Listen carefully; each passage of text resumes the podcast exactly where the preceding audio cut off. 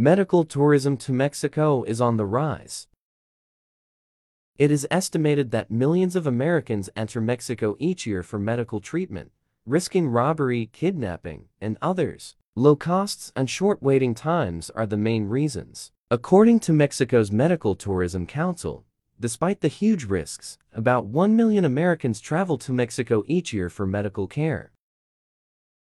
Medical tourism takes people all over the world, including to Mexico, India, and Eastern Europe. It's on the daily, without a doubt. There are people going daily to get this kind of stuff done, said Dr. Nolan Perez, a gastroenterologist in Brownsville, Texas, which is across the border from Matamoros. Whether it's primary care provider visits or dental procedures or something more significant, like elective or weight loss surgery, there's no doubt that people are doing that because of low cost and easier access.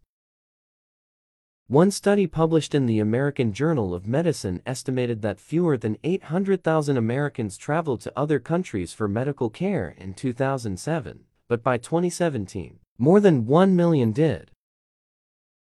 More current estimates suggest that those numbers have continued to grow. People travel because there may be a long waiting time, wait lists or other reasons why they can't get treatment as quickly as they would like it, so they explore their options outside the United States to see what's available, said Elizabeth Ziemba, president of Medical Tourism Training, which provides training and accreditation to international health travel organizations.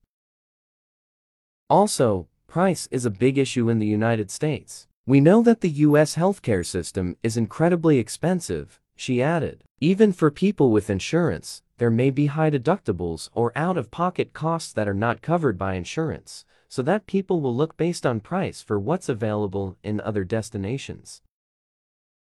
The most common procedures that prompt medical tourism trips include dental care, surgery, cosmetic surgery, fertility treatments, organ and tissue transplants, and cancer treatment, according to the CDC. Mexico is the second most popular destination for medical tourism globally, with an estimated 1.4 million to 3 million people coming into the country to take advantage of inexpensive treatment in 2020, according to Patients Beyond Borders. On average, Americans can save 40% to 60% across the most common major procedures received by medical tourists in Mexico, according to an analysis of 2020 Health Ministry data conducted by Patients Beyond Borders.